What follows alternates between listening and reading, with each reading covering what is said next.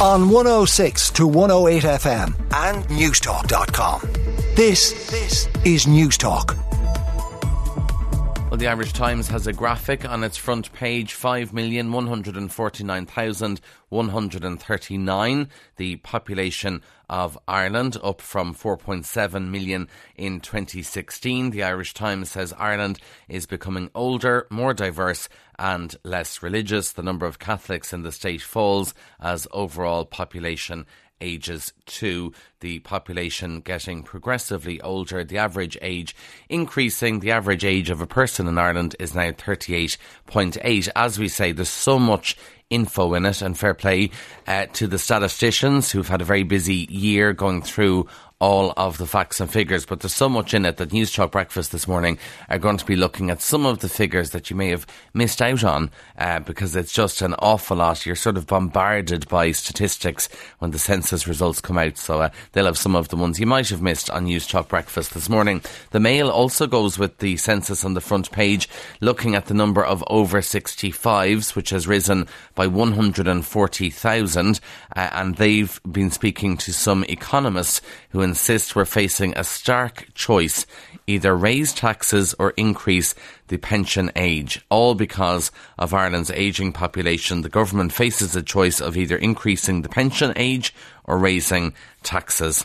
Uh, and by the way, that number of over 65s rising by 140,000 in just six years. So obviously this is a big, big problem coming down the tracks of what you do about pensions. The Irish Independent, 16,000 Irish victims of global scam lose 40 million euro. Uh, this is a Garda investigation, exclusive in the Irish Independent, which has identified 16,000 Irish victims of an organised fraud gang who used a specialist website to commit global scams worth more than 115 million euro. Gardaí working with multiple global police agencies in the probe into the online fraud shop used to con victims.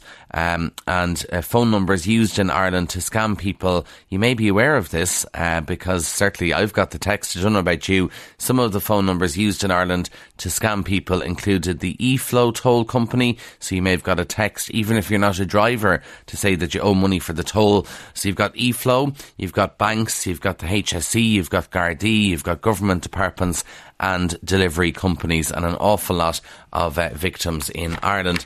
Staying with online, the Irish Sun, AI'll be back.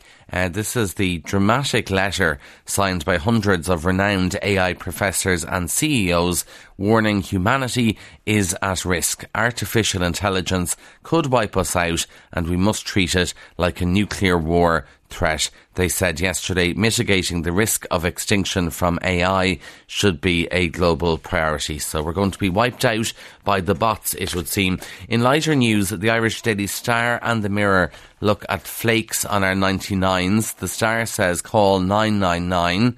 Um, cone sellers panic as chocolate falling apart, fears for tasty treat as we hit the beaches, and then the Irish Daily Mirror, flaking hell. Ice cream lovers went into meltdown yesterday. I don't feel they did, but anyway, as crumbling flakes ruined their 99s. Now, Henry McKean, Newstalk reporter, did this on Monday, uh, but it's in the papers today that some people eating their uh, flakes in their 99s are giving out that the uh, chocolate is too crumbly. Even though the ad used to be only the flakiest, crumbliest chocolate, they're giving out they're not happy. So this is uh, in the mirror. And also the mirror tells us in other cone related news that Gardaí are hunting thieves who stole a giant ice cream cone from a shop. Garda Grania Doherty said someone has to have seen this cone.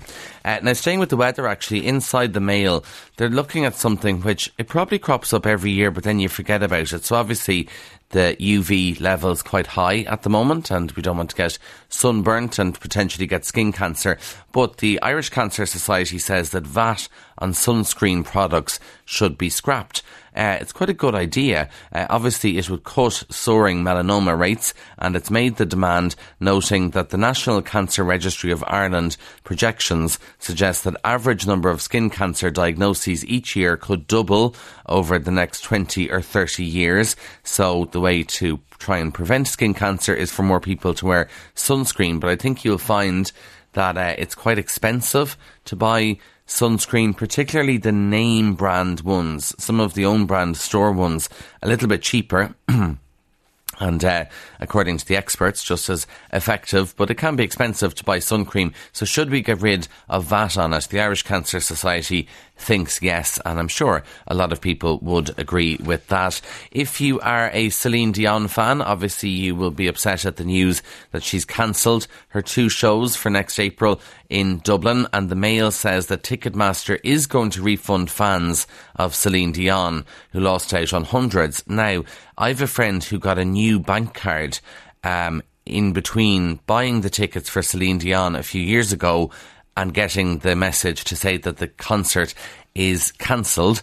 Uh, and when she tried to apply for a refund, she was told it has to be the original card, uh, but she doesn't have her original card. So you have that scenario, but you also have people who bought Celine Dion tickets with their Ulster Bank or KBC bank cards, and obviously those banks have now left the market. So there was a bit of confusion over what was going to happen, but Ticketmaster says it will uh, re- refund fans because originally they were saying that you could only get your money back on the original card you used, but now Ticketmaster has said that uh, two weeks after any refund is made to the old cards, the money will come back to Ticketmaster because uh, obviously it can't accept it on an old card. And then at that point, Ticketmaster is going to reach out directly to the customer to get their new BIC and IBAN. So just be aware of that.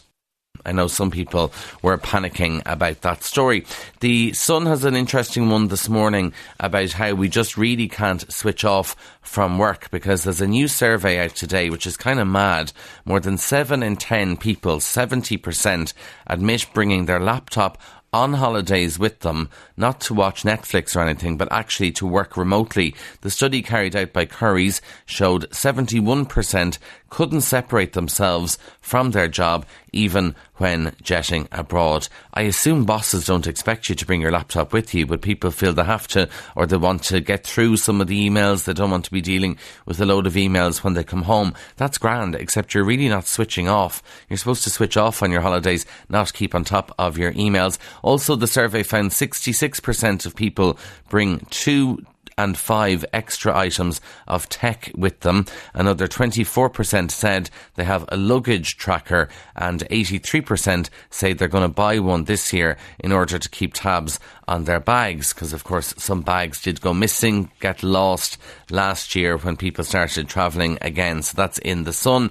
And finally, staying with the world of work, interesting one in the Telegraph. If you're a smoker or a non smoker, you'll be interested in this one. Smokers gain an extra week of holidays every year from going out for a fag. More than half of smokers say that they leave their desks for a cigarette or a vape break multiple times a day. A third of those surveyed say they spend 20 minutes of a workday smoking outside, while the average is between 5 and 10 minutes. So, if you get the calculator out, it means that the average smoker spends about 39 hours on cigarette breaks during the working year which works out at about an extra six days worth of time spent away from their desks. So basically, you get an extra week of holidays if you smoke. Now, some people do take the mickey with it where they'll go out for a cigarette and they spend about 15 minutes outside catching up with everyone. Others just go out for a quick two minutes. But I think the main thing here will be, even if you're not a smoker, uh, go outside, go out for a couple of minutes every couple of hours. Everyone's entitled to get up and leave, and then you get rid of some of the resentment that goes on as well. Of you're sitting beside a uh, smoker, they're outside the whole time, and you feel that you aren't getting a break. Obviously, today is World Tobacco Day as well. On 106 to 108 FM and Newstalk.com. This this is Newstalk.